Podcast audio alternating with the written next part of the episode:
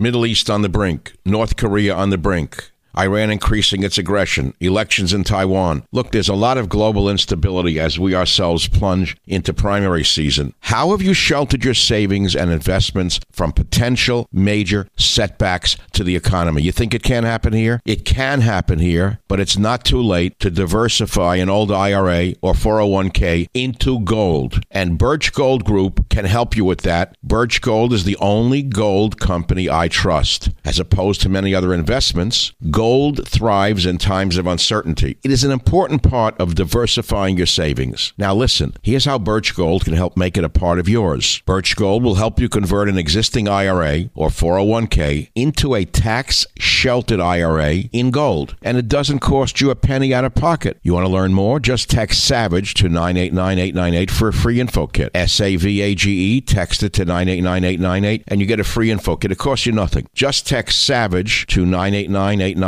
with an A plus rating with the Better Business Bureau, countless five star reviews, and thousands of happy customers, I encourage you to arm yourself with the knowledge of diversification through precious metals. Protect yourself. Text SAVAGE to 989898 and claim your free info kit. Protect your savings with gold. Do it now. Text SAVAGE to 989898. Thank you very much. Birch Gold is the only gold company I trust. Text SAVAGE to 989898. Warning The Savage Nation contains adult language, adult content, psychological nudity. Listener discretion is advised. And now, the world's most exciting podcast, The Savage Nation, home of borders, language, culture. And here he is, New York Times best-selling author and National Radio Hall of Fame inductee, Michael Savage. It is The Savage Nation. Bernie Sanders is a con man from the get go, and I've told you that. I know the type. I ran from New York to get away from the Bernie Sanders types. They're the worst sort, the worst type. In every people, there's a worst type. He's the worst type of my people. But having said that, millions of people are gulled by him, millions of people are deceived by him. And so I have to spend some time to try to elucidate who this man actually is. It's been said that socialism enters through a ballot, while communism enters through a bullet. But make no mistake about it, while the nice old seltzer man from New York looks like a nice old seltzer man from New York who only wants fairness and clean water, and uh, everyone should be happy, that's not what he wants. What he wants is absolute power and a totalitarian way of life. He wants communism. If you look at socialism and communism, the twin sisters of evil, you will find that they're one and the same. One is the more peaceful approach, the other is the more violent approach. And wherever communism has appeared, millions of people have died.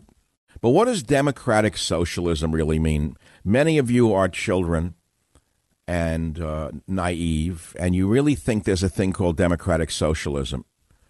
It, there's no such thing. Either it's socialism or it's not socialism. It's like it's either cancer or not cancer.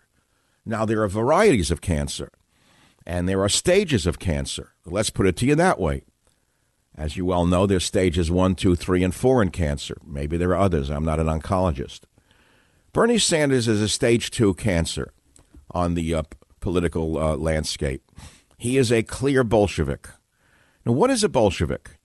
Go back to the Bolshevik Revolution of 1917 in Russia, and you see that Bolshevik means a member, a person who was a Bolshevik, was a member of the majority faction of the Russian Social Democratic Party. Listen to those words the Russian Social Democratic Party, which renamed itself the Communist Party after seizing power in the October Revolution of 1917. So you say, well, why am I getting so worked up over him? Look, first of all, he got more votes the last time around in New, in New Hampshire I call it New Hampshire because that's part of the reason he's popular there. It is in many ways one of the drug uh, uh, locusts. I say one of the locuses of uh, drug addiction in America is New Hampshire. Everyone knows that. There's a terrible opioid crisis in New Hampshire because there's a lot of poverty in New Hampshire. And poverty breeds desperation. Poverty breeds anger. Poverty breeds desperation in the voter who thinks that somebody screwed him, that his downtrodden lifestyle is a result of somebody else.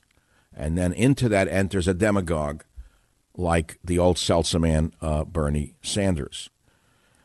So I told you what the Bolsheviks are uh, in, uh, in Russia. And um, if you look at the Bolshevik Revolution, I want to go back to the beginning. It was founded by uh, Vladimir Lenin, you may have heard his name, and Alexander Bogdanov. And they split from the more liberal Menshevik faction of the Marxist Russian Social Democrat Labor Party, which was a revolutionary socialist political party formed in 1898 at its second party congress in 1903. What happened then?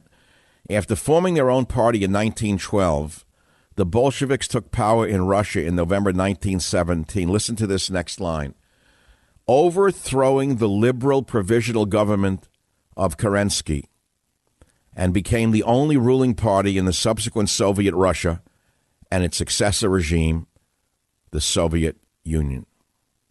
They considered themselves the leaders of the revolutionary working class of Russia, and their beliefs and practices were often referred to as Bolshevism. You should study Kerensky, the liberal provisional government that was running Russia before the Bolsheviks took power, and you could see what could happen in any country. Now, you may say it can't happen here. People are too fat and happy. You may be right. It can't happen here now. But the demographic shift in America, which is why Obama flooded America with third world dummies, is to make sure it could happen here. You must understand that Obama, like Sanders, is a lifetime revolutionary socialist slash communist.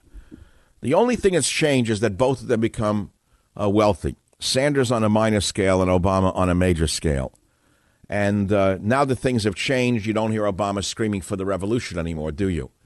Now that he has the $100 million book deal, the $100 million Netflix deal, now that he, uh, had, he had three mansions before he left office, no one asked any questions. Where was Jake Tapper then? Who's behind was he licking at that time? Pardon me, Jake. You, you know, it's because of guys like Jake Tapper that a bum like Bernie Sanders could get this far.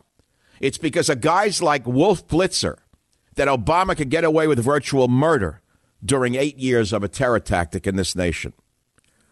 So here we are. You say, well, it can't happen here. Trump's going to win by a landslide. We hope so. But let's say Trump wins by a landslide. It's a long time from now, remember that. But let's say that happens and Trump is healthy for those years. I hope he is with the diet he's eating. I don't know, man. So let's say he he lives out the whole next term, God willing, and we have a prosperous eight years and relative world peace. What happens then? He can't run again. What happens then is the millions of illegal aliens and tens of millions of disaffected, youthful, brainwashed Americans are seething under the surface, waiting for the revolution. And on top of them, Sanders will be gone by then. He's not he's not going to be around that much longer. There's no way a man could have a heart attack and two stents and keep up what he's doing for very long. No way. I'm sorry. It would it would defy, by the way, all medical knowledge for a man of his age, of his weak stature, his weak genetics, and to have had a heart attack and go on like he goes on, barnstorming through America, waving his arms and screaming with such hatred and to live much longer. It's almost impossible to perceive, incidentally. He, be, he may be the first if he does.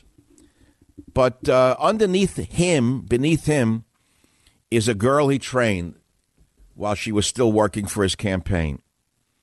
That girl is a stone hearted racist. That girl hates white people. That girl thinks her race is superior to all those on the planet. And her name is Occasional Cortex. That, my friends, is what makes up for the Red Brigades. That, my friends, is what the Khmer Rouge was made up of. If you want to study what occasional cortex will do to this country, look no further uh, than the Khmer Rouge in Cambodia. That is who she is. Now, we have a small version of a Soviet government already operational in America. It came to life during the Kennedy administration it flowered during the Johnson administration. It flowered greatly during the civil rights movement, and I'll give you all of the lineage of all of this. And uh, you will see that we have the tentacles of a Soviet system already in place in this government. Now, I could throw the name Trump out right now because you could say he was the antithesis to this growing octopus of socialism, and he was, which is why the deep state has and is still trying to destroy him.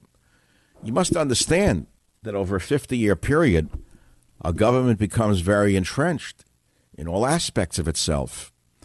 And all aspects of itself reflect the socialism of this government that has been here for a long time. And they didn't want an outsider to come along. They didn't want a businessman. They wanted a politician from a party who was a well known factor who could be controlled. And along comes this brash New York businessman, Donald Trump, who was a naked capitalist and a rogue to them, and they don't know what to do with him. So they try to smear him for years. It blows up in their face. Then they get their stooge henchmen, Pelosi, Schiff, and the other characters uh, who still try to destroy him because they do want the very same uh, tentacles to have their continuous grip upon America. Now, don't get me wrong. There are many aspects of the Trump administration that are big government. You think I'm naive? You're mistaken. The budget is out of control. It's very much like a socialist government in terms of the budget. I remember I criticized Bush in the second term or the second half of his administration, and I said, "Wait a minute now, this this government under under Bush is very much like a, a socialist government with the crazy spending." But what Bush did in spending is is child's play compared to what uh, Trump's administration is doing. They're spending like crazy. Now I know we don't care because compared to the other side, we're better off. Blah blah blah.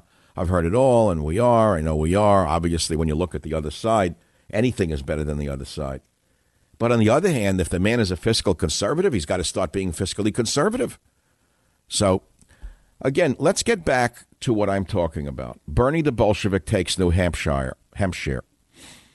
Now, he wins with 151,000 votes. In the past, he won uh, 70,000. Last uh, last night, he won by 70,000. Four years ago, the communists won by 150,000. It's true there were more people in the uh, in the race last night, so it's a very hard analysis to make. And where did this socialism begin?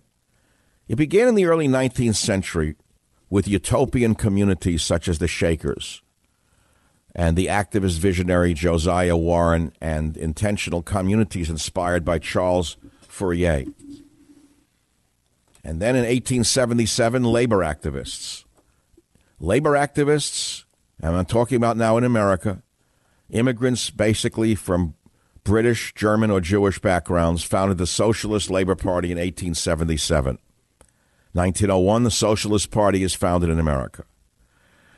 Under Socialist Party of America, presidential candidate Eugene V. Debs uh, led a great opposition to World War I and led the government into a repression collectively known as the First Red Scare. Now, pay attention to the first socialist presidential candidate, Eugene V. Debs. In the 20s, the Socialist Party declines, but they ran Norman Thomas for president six times in the 20s and 30s. You may remember the name Norman Thomas, right? In the 30s, suddenly the Communist Party USA takes importance in labor and racial struggles and it suffers a schism which confer- converged in the Trotskyist Socialist Workers' Party. It's interesting to me that I think that's where Sanders comes in. He's sort of a Trotskyite, by the way. In the 50s, McCarthy comes along, and with UAC and investigations of Hollywood, academia, and government, socialism runs and hides under the rocks. In the 60s, now remember the 60s, you had a lot of radicalization in America brought about by the New Left and other social struggles and revolts. And uh, Michael Harrington, another name to remember, and other socialists were actually called to work for the Kennedy administration and then the Johnson administration's so called war on poverty and so called Great Society. And socialists at that time also were drawn into and played key roles in the civil rights movement. Now, the 70s come along, and you have revolutionary situations in America characterized by black power, allegedly in opposition to the Vietnam War, and you have groups like the Weather Underground uh, appearing, which conduct a campaign of bombings and killings. In San Francisco, we now have a DA whose mother was a member of the Weather Underground to show you how far they have come. Pay, pay attention to the moving parts here. George Soros is funding all of these Weather Underground types in DA races across America. Remember the head of the snake, the ACLU. Remember the other head of the other serpent, George Soros, funding groups like these. 1982, the Democratic Socialist of America is formed after a merger between the Democratic Socialist Organizing Committee and the New American Movement. And then suddenly in the 80s, anarchists become visible uh, as a result of their activities. And so now we move up to 08. The DSA, what's the DSA? The Democratic Socialists of America. There was a party, there is a party. Supports who? Barack Obama. Did you know this?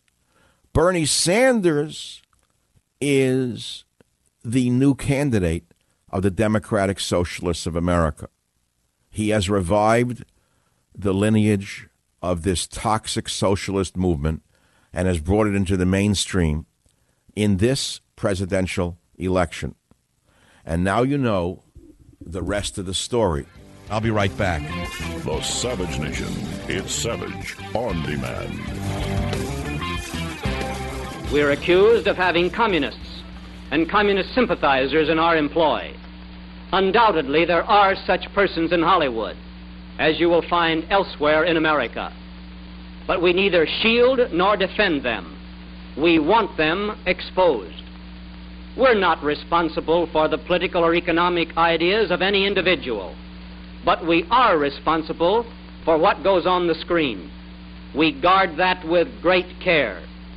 If communists have attempted to inject their propaganda into the motion picture, they have failed miserably. We will never permit them to succeed. Well, that was then, this is now. That was 1947. The Reds have succeeded beyond their wildest imagination. All of Hollywood is given towards Marxism in one way or another, socialism, anarchism. Most of them are hardcore Trotskyites and don't even know it. They're stooges, they're puppets, they're fools, they're tools. And we're talking about the victory of the naked Bolshevik in the primary in New Hampshire. Bernie the Bolshevik takes New Hampshire. I call it Hampshire for a good reason. Now you say, eh, it's not like that, and he's not really a communist. He's just a Democrat socialist, and he's not that frightening. That's because you don't know the history of communism. You don't want to spend the time to study the differentials between so called democratic socialism and hardcore Trotskyism. But uh, you can study it. I gave a wonderful monologue on the subject and traced the uh, lineage and history of Bernie Sanders all the way back to the beginning of the utopian communities in the early 19th century, such as the Shakers, and brought you all the way up to Barack Obama, who was backed by the Democratic Socialists of America in 08, and Bernie Sanders, who has been credited with reviving the American socialist movement by bringing it into the mainstream public view for the 2020 United States presidential election. Michael Savage, a host like no other. health experts issued an ominous warning about a coronavirus pandemic three months ago. And in their simulation, they showed it could kill 65 million people. Now, I don't want to be accused of being an alarmist, but how about being a realist? Where is the difference between realism and alarmism? Can you tell me? Should I sit here and make believe this isn't the problem? Borders, porous borders. Drugs are flowing in at a record rate. Illegal aliens racing across the border at rates I've never seen anything like this. How many have come in from China since this started who were infected, who passed the so called screening of the Schmendricks at the airport? Screening. You don't show symptoms for 10 days. How many of them are working in restaurants right now? You don't know, huh? Oh, I'm not allowed to ask the question? Go to hell, I'm not allowed to ask the question. I'll ask any damn question I want. Now, I'm going to go back to the basics here. I'm going to go back to the beginnings of epidemiology. Don't worry, it's not a big word. It's the history, uh, science of epidemics. It began with an evil white male, a doctor named John Snow. Somebody with occasional cortex ought to read about. The next time she wants to put down white people, that dumb idiot. Now, why am I mentioning epidemiology and cholera and John Snow? Because it's a valuable lesson for today. London, 1854. Soho, England. People and animals living in cramped and dirty quarters. A deadly outbreak of cholera is spreading. Doctors and scientists in those years believe it's caused by a miasma or bad air. Sound familiar? It sounds like Jerry Nadler. They theorize that particles from rotting matter and waste are getting into the air and making people sick with uh, this disease. Who comes into the picture now? John Snow, very well known physician. He figures out that something other than the air might be responsible for the cholera epidemic. And so, what does he do? He carefully maps the outbreak and he finds that everyone who has been affected by this illness has something in common, a single connection in common. And what is it? They have all pumped water from the local Broad Street pump. So, on September 8, 1854, the father of epidemiology, Dr. John Snow, tests his theory by removing the pump's handle, and he effectively stops the outbreak, proving his theory and opening the door to modern epidemiology. John Snow was the first to use maps and records to track the spread of a disease back to its source. And today, these ideas provide the foundation for how we're supposed to find and stop diseases all over the world. We have far better tools than he did to identify and track illness labs, computer systems, in depth knowledge of germs. But when you have political detectives in the CDC who have thrown away their scientific training at the NIH and the CDC, what good are all of the tools? What good are all the tools in the world if they're looking over their shoulder at political implications? So, what am I saying? Living in a world where disease can spread around the globe very quickly, what's the most logical thing that you do? You don't need a PhD in epi- epidemiology to know what to do. You need common sense. Common sense is you stop travel from China, and that's the end of the story. They themselves have introduced the quarantine, but not here. After all, how are we going to get the fentanyl into this country if you put in a quarantine? I mean, you got to have that fentanyl flowing, don't you? Do you understand what I'm saying to you that there are 40 million Chinese quarantined? There's a case in Chicago, 22 states are on alert. Europe is now seeing cases, and we're doing nothing but listening to these these imbeciles at the CDC who are doing zero? Are you listening to me? Are you hearing me? A nurse is saying the quarantine is failing. A video has come out showing dead bodies in the halls of hospitals. It's not just hitting the young and the old, young men are among the victims. Now, again, again, I'm not here to alarm you, I'm here to awaken you because there are things you can do. Some things are commonsensical here in America. Very commonsensical. I mean, do I have to spell it out for you what not to do and what to do? Your mother was right in a certain way. Avoid crowds. Your mother knew enough to stay away from people who were sick, right? And when flu season approached, or when you were feeling a little under the weather, she told you to do certain things that promoted healing. That was good mother's advice. And I then looked into that, and we all know that no medications currently exist on the market that can stop a viral infection, no matter what the quacks tell you. There are no drugs that can stop a viral infection. Now, there are some antiviral drugs, but they're not recommended in these cases as a preventive. They don't work. You understand? These antiviral drugs may be useful in treating serious diseases such as Ebola, but they're definitely of no use to prevent the viral infection. Your best defense ladies and gentlemen the Savage Nation, is a strong offense. And what does that mean? One, boost your immune system to lower your susceptibility to infection and disease. You see, if everyone could get the disease, they would get the disease. But everyone on earth is not going to get the disease. Some will have a powerful immune system, uh, an, an immune system powerful enough to fight off the virus should they even contract it. There are known techniques for boosting your immunity, and any qualified medical doctor will tell you that. A good doctor will recommend a diet with immune enhancing uh, foods, regular exercise, and sleep. You've heard it all. I've done a whole show on epidemiology, a podcast, which you can probably find from last January. And you know what the number one factor in a strong immune system is? Sleep. Would you believe that? Rest. The body needs to restore itself. Without it, almost no matter, no matter what else you do, your body's going to break down. But there's much more to do. You can boost your immune system to maximum levels without using drugs. Now, a couple of years ago, I published a small pamphlet on Kindle called Diseases Without Borders. And I did it because there was EBV 68 coming in because of Obama. Remember that epidemic, the polio like illness that Obama brought into this country because he was bringing the children who were infected from Honduras? And remember this this EBV 68, EDV 68 virus is endemic in Honduras. The children were coming in by the trainloads under Obama. These open borders maniacs are going to kill all of us. So I was trying to get people to do what they could to uh, enhance their immune system. It's a Kindle edition. It's not for the money. I was trying to help people fortify supercharging their immune system against viral infection. And it's not about the money, it's about the wisdom and importance of the knowledge that I have that I'm trying to share with you. And if you want to be cynical and say, bah, humbug, you know it all, God bless you.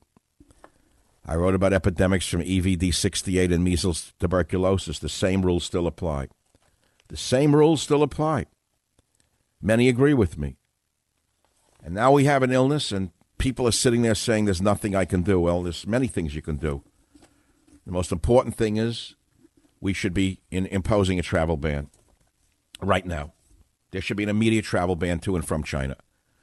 But the money at stake the politics at stake is so great right now that I think they'd rather see 65 million people wiped out than slow the uh, the flow of money. This time I'm petrified. Virologist who helped discover SARS offers chilling take on coronavirus outbreak. He says, This time I'm petrified. And uh, now they're comparing it to the 0203 outbreak of SARS that killed over 800 people. People are saying, well, we survived SARS, so we'll survive this, right? No. According to an article in Zero Hedge, one of the virologists who discovered SARS, which, by the way, also originated from a coronavirus in China, paints a different tale of this latest outbreak. And uh, the virologist Guan Yi of the University of Hong Kong State Key Lab of Emerging Infectious Diseases visited Wuhan. He says that he didn't see nearly enough being done to fight off the new epidemic. He said that due to the New Year, people were out at markets without masks and without any sense of the epidemic. He said that airports were not being disinfected. He said the local governments weren't even handling our out quarantine guides to people who were leaving the city. So, where it's going to go, we don't know yet. Now, I want to then go back to another epidemic, which you may have heard of. We all learned about it in high school. It was called the Spanish flu. Used to be a thing called the Asian flu.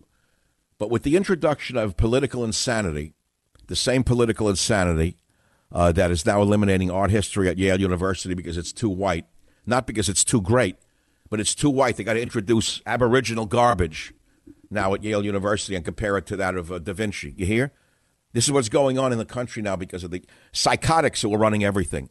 But the psychotics are not limited to government. They're not limited to academia. They're not limited to medicine. The psychotics are everywhere. That's a bigger epidemic. There was a thing called the Spanish flu of 1918.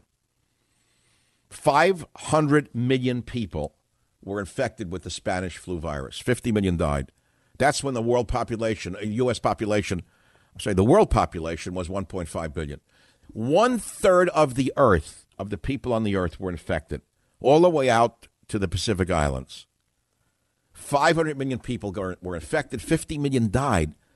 Do you know how many people that is proportion to the population, right? So what happened to end it? Did some genius doctor come along with a vaccine, a serum? No. Something we all learned in epidemiology back in the early days when it was still being taught as a science before they had to look over their shoulders and see if they were offending the Spaniards or the Asians or anyone else by renaming diseases. Something we all learned was that epidemics burn themselves out. It's about the only thing you can do is let it burn itself out. Maybe it's God's little joke on all of humanity when we thought we had it all under control. You know, if you're religious oriented, you know, you know, well, okay. Mankind thought he would just keep rolling along with a booming stock market, and with all his modern technology, nothing could affect man anymore. But how did the Spanish flu end? It burnt itself out. A second wave uh, of the virus struck in late 1918. And what happened?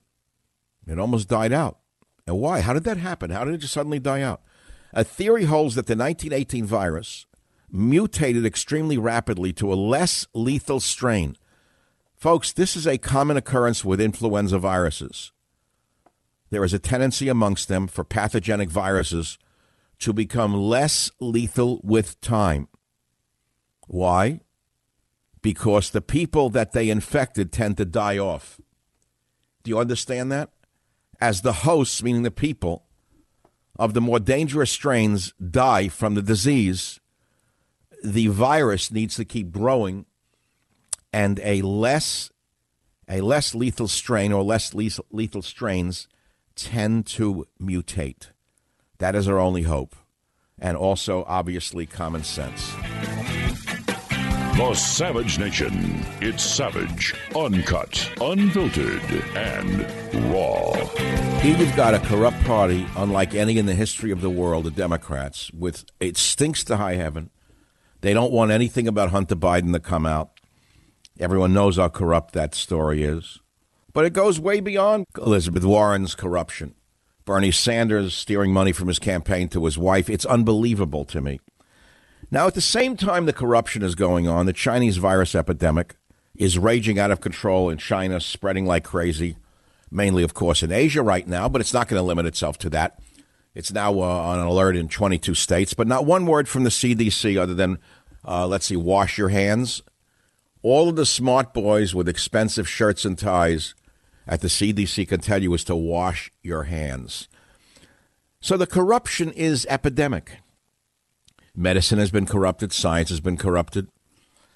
You've got a moron, a young child from Sweden who has no education whatsoever, who's now put on par with the leading economists of the world. Why? Because of Jake Tapper.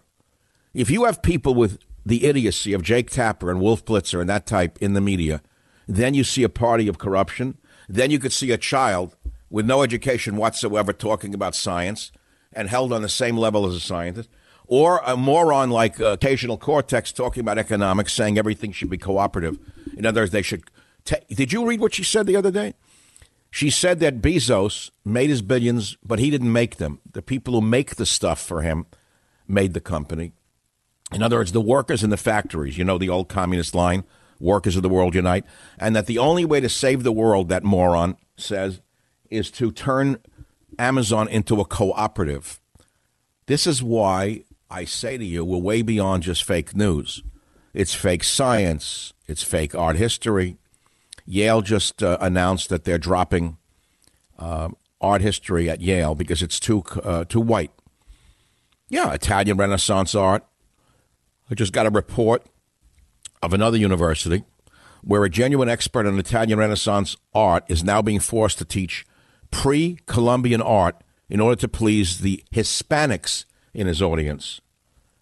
Now, I happen to like pre Columbian art. I have a piece of it right on my desk. See, Jim, right here? I have this guy's face on my desk all the time. I like uh, ancient art of all kinds, prehistoric. Columbian is interesting to me, but it's nowhere near the magnitude of creative genius of that of the Europeans. It doesn't come near it. It's beautiful in its own way.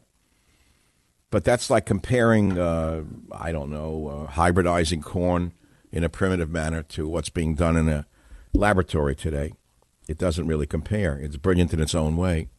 But why would you throw out European art unless you just want to appease the audience of those who can't even keep up with it? Anyway, so you got dumb people in America now, which is how the media works with dumb people. And the more dumb, the better for the media. The lower the IQ, the higher the fake news quotient. FNQ. I want to talk about the Chinese virus epidemic because I think it's an important story that's not going to go away too soon. It's not disappearing tomorrow. And you say, well, am I panicking you? Yeah, maybe I'm panicking you. This time, a petrified virologist who helped discover SARS offers chilling take on coronavirus outbreak. Everyone will get infected, says a nurse at the corpse strewn hospital, says quarantine is failing. China built a lab, did you know this, to study SARS and Ebola in Wuhan. Wuhan, which is the epicenter of this uh, viral outbreak. They built a lab to study SARS and Ebola in Wuhan, and U.S. biosafety experts warned back in 2017 that a virus could escape the facility that has become key in fighting the outbreak. So it may not be uh, it may not be zoonotic coming from a, a bat in a soup. It could be that it escaped the laboratory. Health experts issued an ominous warning about a coronavirus pandemic not three months ago, and they did a simulation. It showed that it could kill 65 million people. Are you listening to this?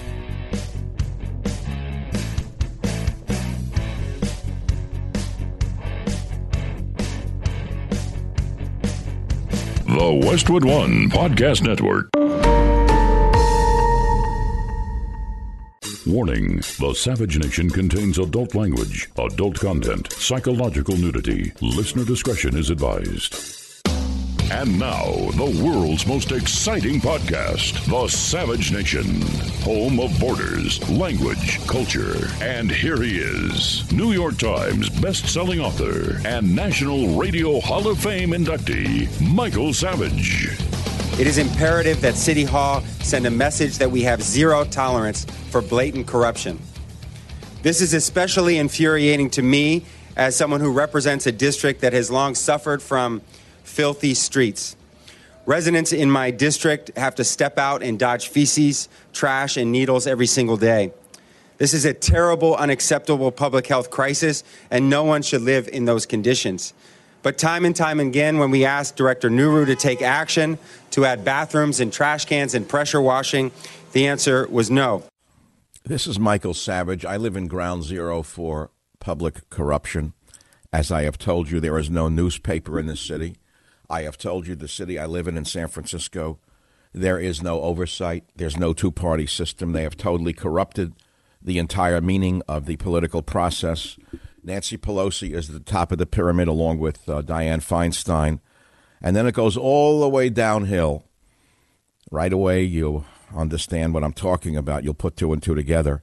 How many years have I been telling you that San Francisco is the most corrupt city in the country? Well, what do I mean by that? How do I know that? How? When you see people crapping in the streets and they're not arrested because the police have had uh, their uh, rules. The rules are you can't stop a man from defecating in front of a restaurant window because it's his civil rights to crap in front of a restaurant. If that's not an example of a degenerated, corrupt city, tell me what is. Then you see the homeless bums all over the streets, aggressively uh, panhandling, aggressively attacking people and not being arrested. Then you see the roads are broken. You have an iconic structure like the Golden Gate Bridge, perhaps one of the most iconic symbols in the world. The road's broken as it comes into San Francisco. Where do the hundreds of millions of dollars in road funds go? Highway funds? Who's stealing it? I've asked this for 10 years. I know that we're focusing on a bigger picture. You know, there may be a connection between what's going on with Donald Trump and why Pelosi decided to pull the trigger after saying she wouldn't. I want you to follow this logic, and I want you to understand it's pure speculation. Do you remember last year Pelosi said she would definitely, definitely not pursue impeachment because it would be too divisive, it would rip the nation apart? And then we were told she was pushed by occasional cortex and the far left. I didn't believe that for one minute. Pelosi is a, a force unto herself. So why would Pelosi have decided to pull the trigger on impeachment? Well, I don't really know, but I'm starting to get an inkling about something. Now, what am I referring to? There's a big case that's just come out of San Francisco where the public works director, Mohammed Mohammed Mohammed Nuru, and his buddy, a restaurant owner, Nick Bovis, were charged in a federal criminal complaint with wire fraud. Now, you say, well, what does this local story have to do with the federal story of impeachment? Well, first of all, you've got to understand something. This corruption case in San Francisco is a federal case. It was brought by the United States District Court for the Northern District of California by the U.S. Attorney, David Anderson. This U.S. Attorney was appointed by none other than Donald Trump. Are you starting to see how the pieces might be falling in place? On August 16, 2018, President Trump nominated Anderson to be the U.S. Attorney for the Northern District of California. I have to tell you, we've had no U.S. Attorney here. They were always hacks of Barbara Boxer, hacks of Dianne Feinstein, hacks of Nancy Pelosi. They did nothing to stem the tide of corruption in this city and in the state. All of a sudden, we have a district attorney. And remember now, this is not going to be a locally adjudicated case. The communist who was just put in as the DA has nothing to do with this. This is a federal trial that Mohammed Nuru and Bovis are going to be faces, facing. Something's wrong here. But I'll tell you right now if I were writing the movie script, and I've written three best selling novels, here's how the movie script would go it's pure fiction. A congresswoman goes after a president. The president tells her to back off. It's all crap. The congresswoman is so drunk on her own power, she won't let go. The president goes after her through an underling. You get the picture now? Because here's what I think could happen if I were writing the novel. This guy, Nuru, is going to sing. He's going to flip because they're going to throw the book at him. I'll read you the case in a few minutes because you're not going to believe how big this corruption case is. And you will see that this man is going to go away for 20 or 30 years, and he's an older man, he's 58. Or he's going to do a deal with the United States attorney, and that deal would incorporate blowing the whistle on who he's, uh, who else he thinks may be involved. Who was he involved with? Don't you think this money was flowing uphill for the last 20 years? Now, I have no proof of this. I'm only a fiction writer and a talk show host. It's only speculation on my part. But this, remember, is a federal case, not a local one. And it has the potential to bring down the entire House of Cards. And this may be why the entire Democrat structure, beginning here in Northern California, is doing everything it can to get Trump out of office right now.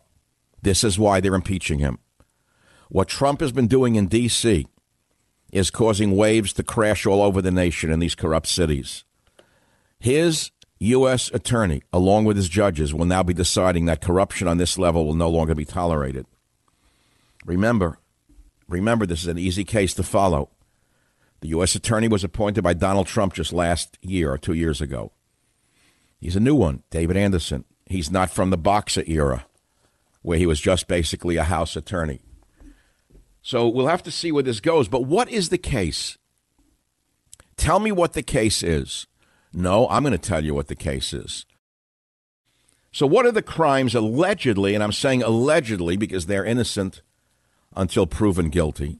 What are the crimes that are alleged that Mohammed Nuru and James Bovis uh, committed?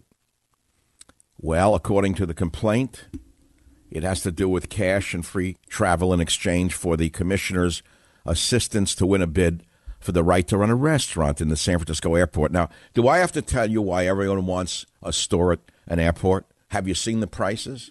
Have you seen that a beer costs $10? Have you seen what a bottle of water costs at these nightmarish restaurants at airports? Now you know why. U.S. Attorney Anderson says the complaint describes a web of corruption involving bribery, kickbacks, side deals by one of San Francisco's highest ranking city employees. They go on. Special Agent in charge Bennett says government employees are entrusted and expected to protect the best interests of the American public with integrity. The FBI will continue to investigate and hold accountable any public official. Now, I'm going to jump cut right here to the actual complaint. I'm going to read it in an outline for you and save you the time. What are the facts establishing probable cause? The FBI was doing this case for quite a, a while now. They were wiring people, they were following people. Count one honest services wire fraud, aiding and abetting U.S. Code 18, 1343, 1346 2. That's just legalese. But what are they alleging?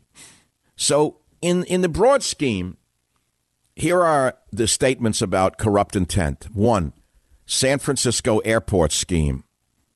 But there's more to it than that.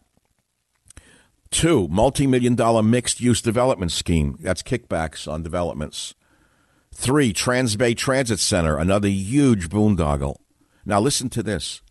Four, bathroom trailer scheme and homeless container shelter scheme. Five, vacation home scheme. Now let's for a moment talk about the bathroom trailer scheme and homeless container shelter scheme. How many years have I, Michael Savage, told you that there are billions of dollars being made off the homeless crisis, not only in San Francisco, but in every city in America. Every corrupt city in America is cashing in not only on the bum crisis, which they f- keep it festering in order to keep getting people angry, so more money is thrown at it, more money flows up the hill, get it? It it's also related, not in this case, to illegal aliens who account for billions upon billions of dollars a year in uh, funds that flow uphill, flow uphill. Remember, flow uphill.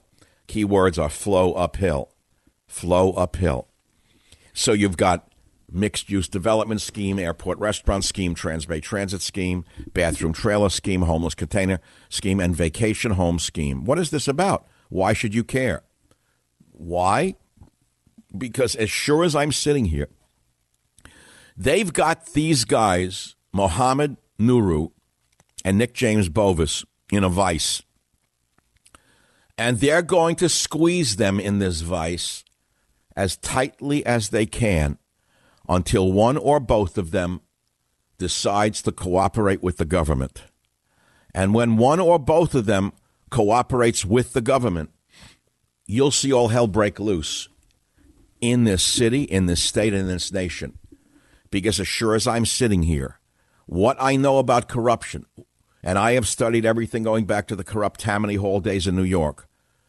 Any small time commissioner who's corrupt kicks uphill, which kick, kicks uphill, uphill, uphill. It all flows uphill, not downhill. And remember, I want you to recall, please, Pelosi originally said a year or so ago she would not pursue impeachment in the House because why?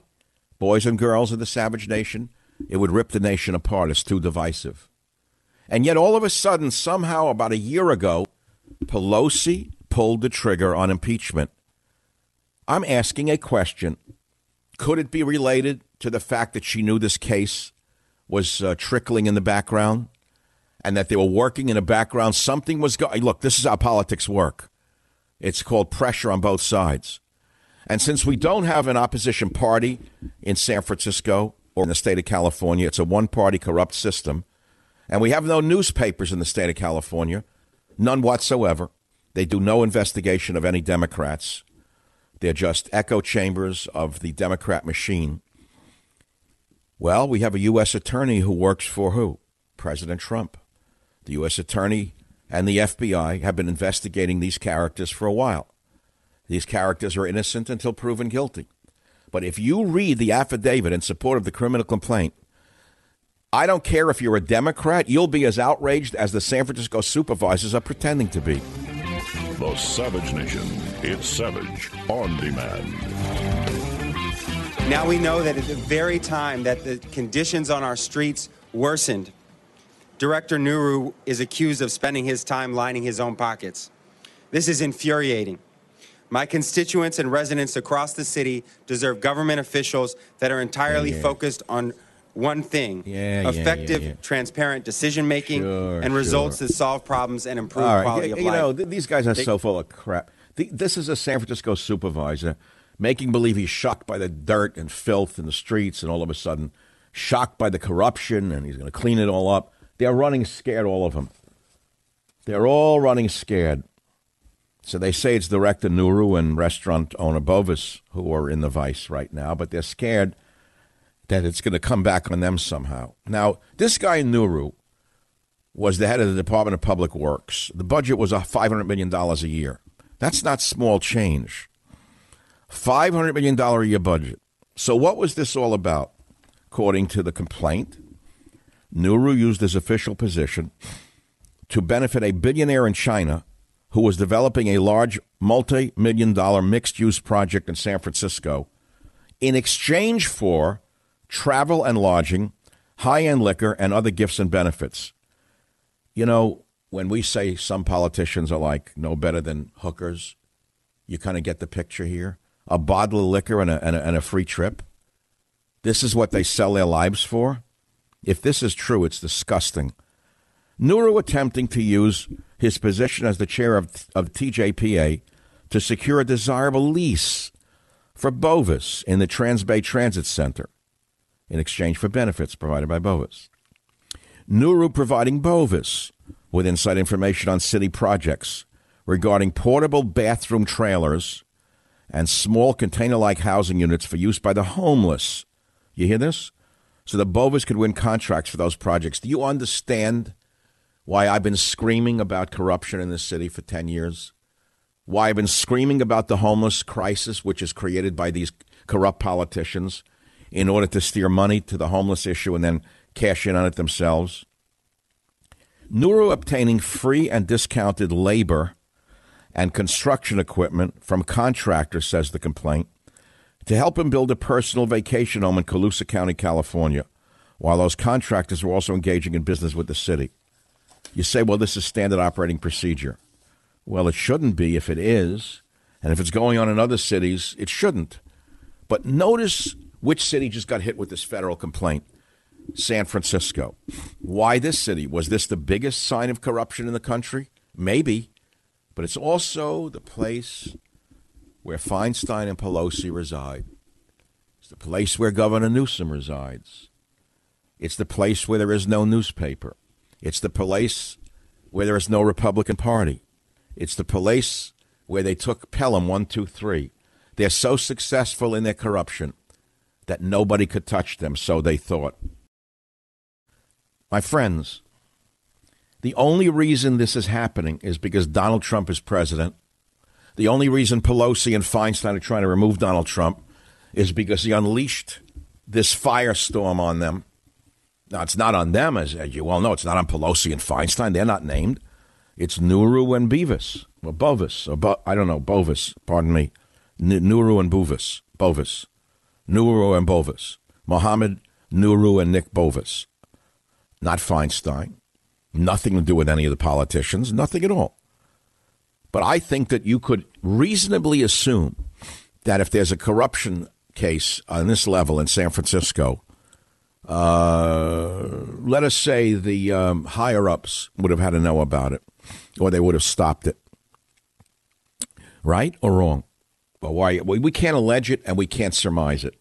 It wouldn't be fair. I'm not Media Matters. Media Matters accused me of something I didn't do, and it was picked up by the vermin in the media as though it was a fact. The same way they're smearing others in the conservative media, the same way they smear the president. I've been facing these vermin for, for 25 years, funded by George Soros. This is a big case. Michael Savage, a host like no other.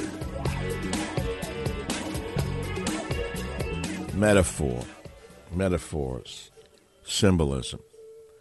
This whole thing with uh, Meghan Markle, the soapbox uh, queen, and uh, the fake war hero Andrew. I don't even know his name. What's his name? The the guy with the red hair. Harry, Harry, Harry, Harry. It's a symbol of the death of the West.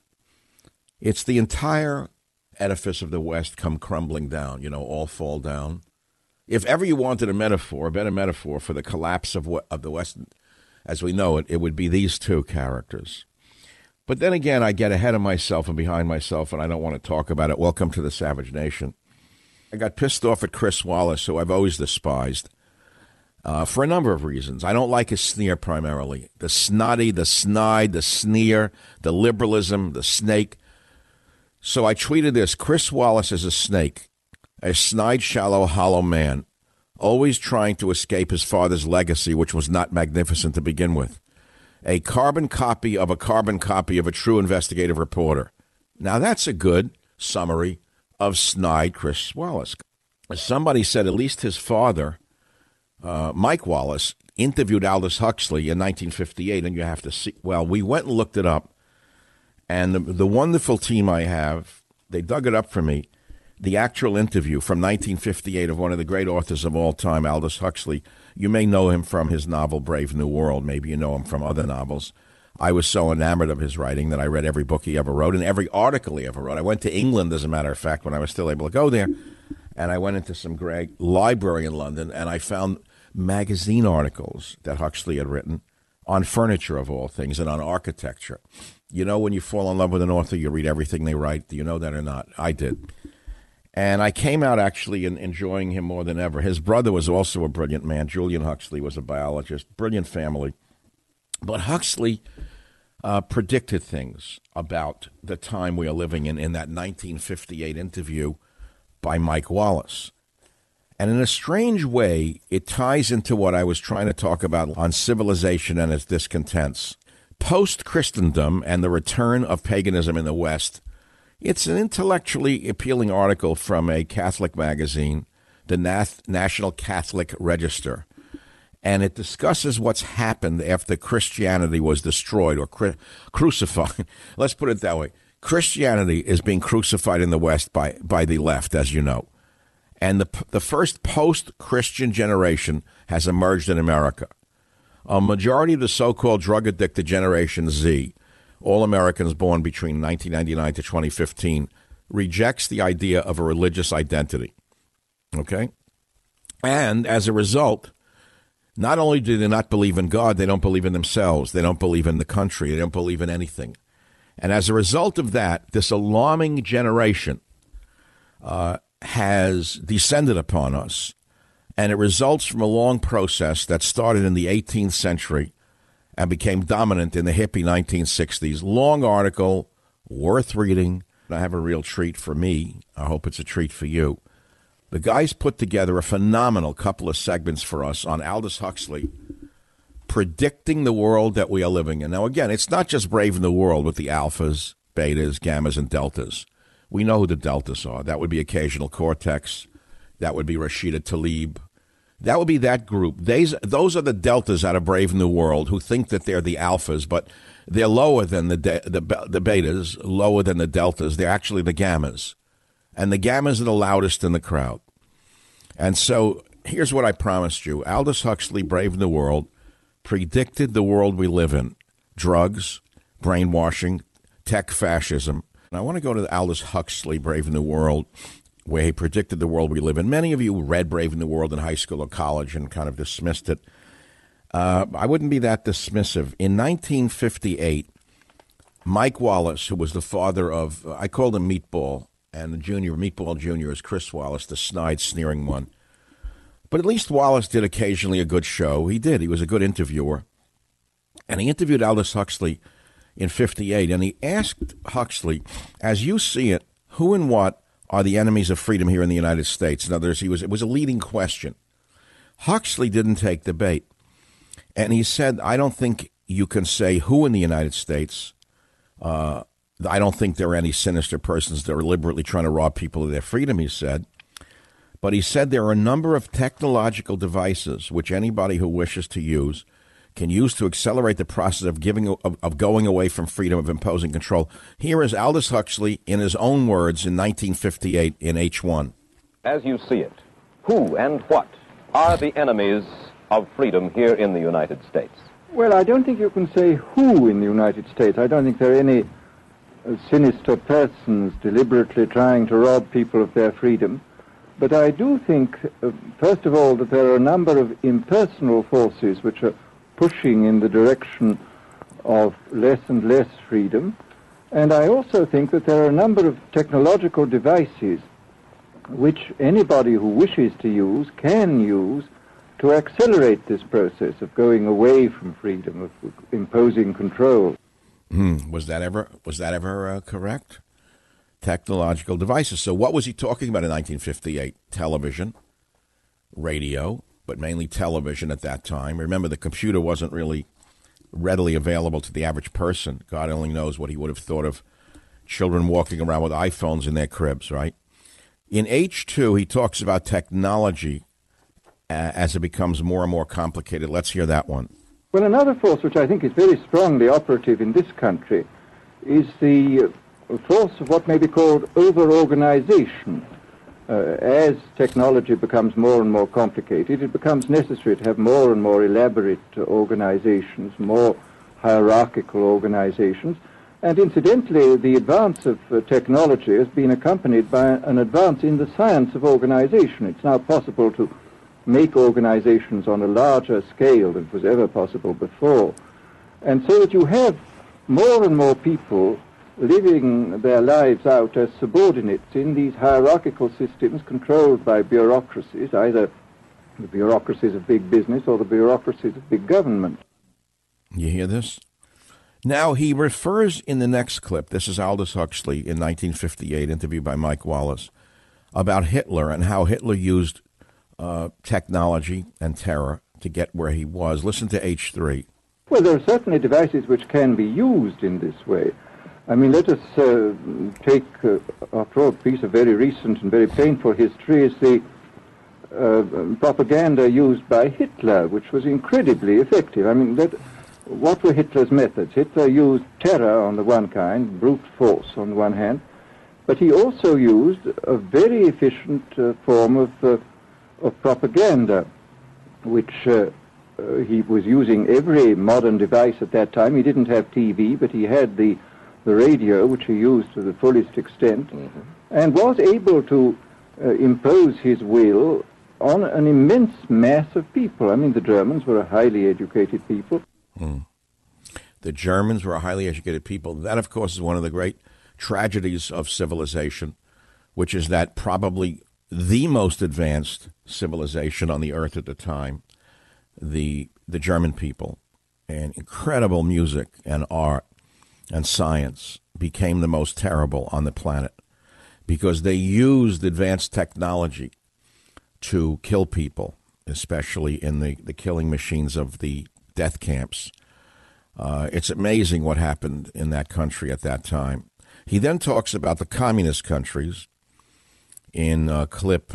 Let's jump to H5. Robert, please listen to this one. Well, at present, the television, I think, is being used uh, quite harmlessly. It's being used, I think, uh, I would feel it's being used too much to distract everybody all the time. But I mean, imagine, which must be the situation in all communist countries where the television, where it exists, is always saying the same thing the whole time, is always driving along. It's not creating a wide front of distraction, it's creating a one-pointed uh, drumming in of a single idea all the time. It's obviously an immensely powerful instrument.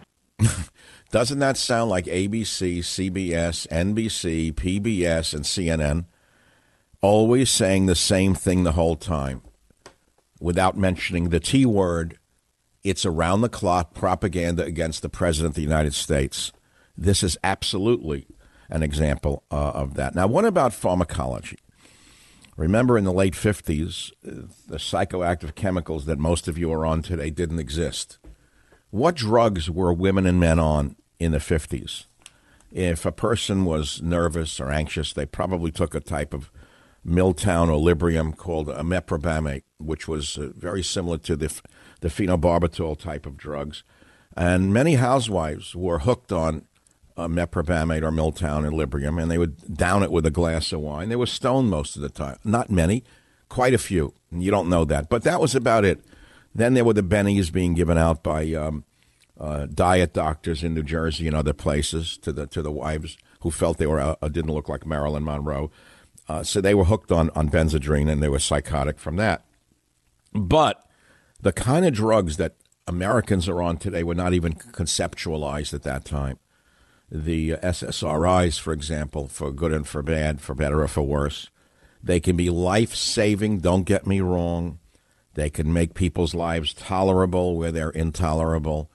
But there's been a lot of homicides and suicides tied to these SSRIs as an unexpected side effect of constantly playing with the serotonin levels in a person's brain.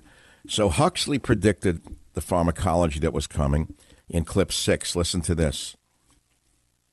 And I think it's quite on the cards that we may have drugs which will profoundly change uh, our mental states uh, without doing us any harm. I mean, this is the, the pharmacological revolution which has taken place, that we have now powerful mind-changing drugs which, physiologically speaking, are almost costless. I mean, they are not like opium or like coca, uh, cocaine, which uh, do change the state of mind, but uh, leave terrible results physiologically and morally.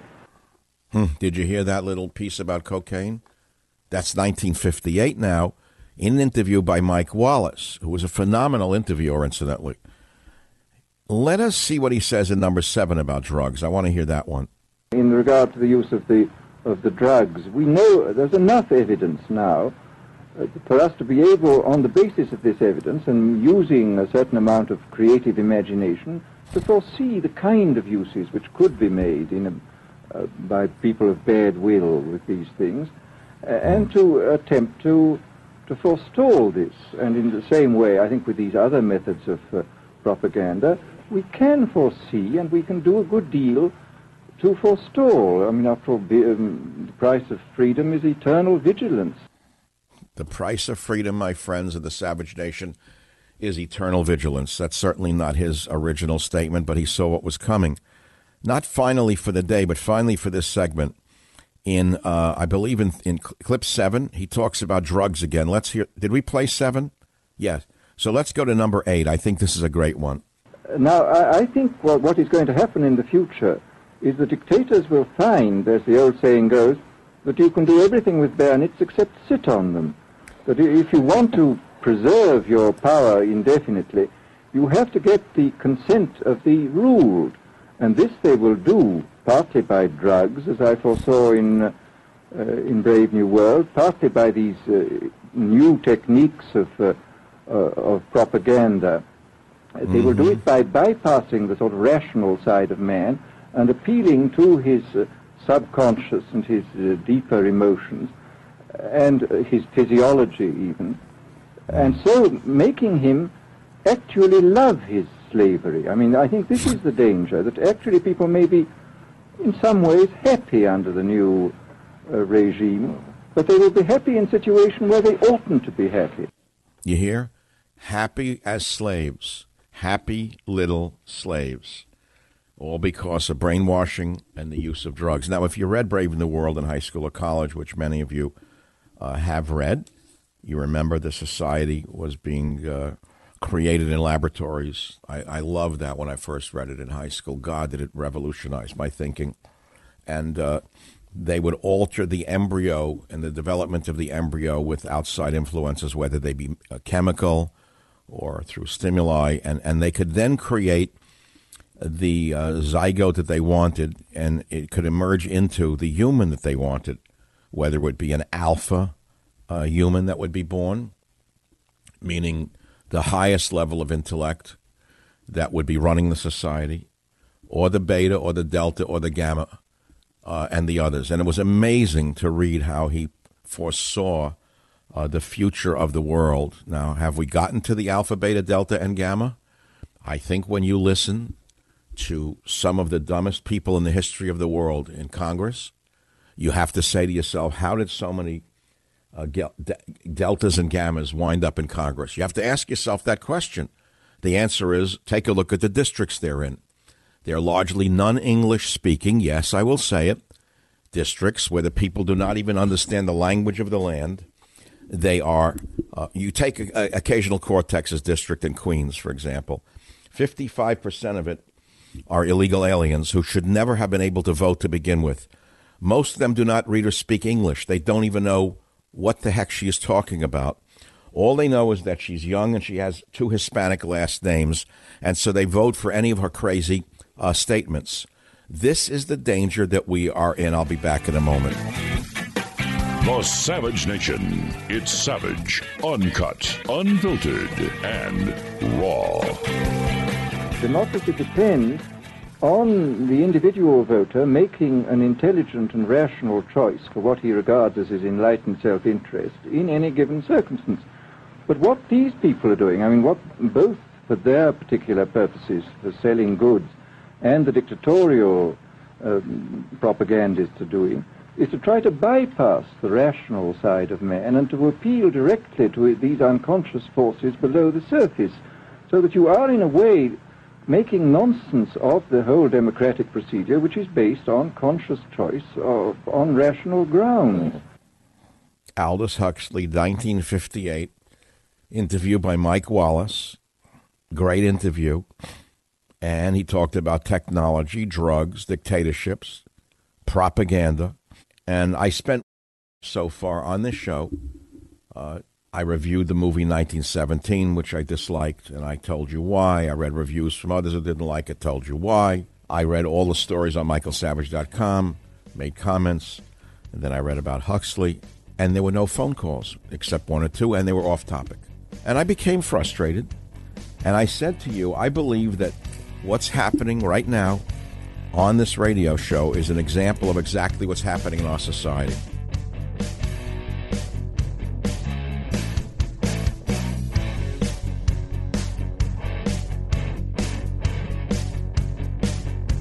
The Westwood One Podcast Network.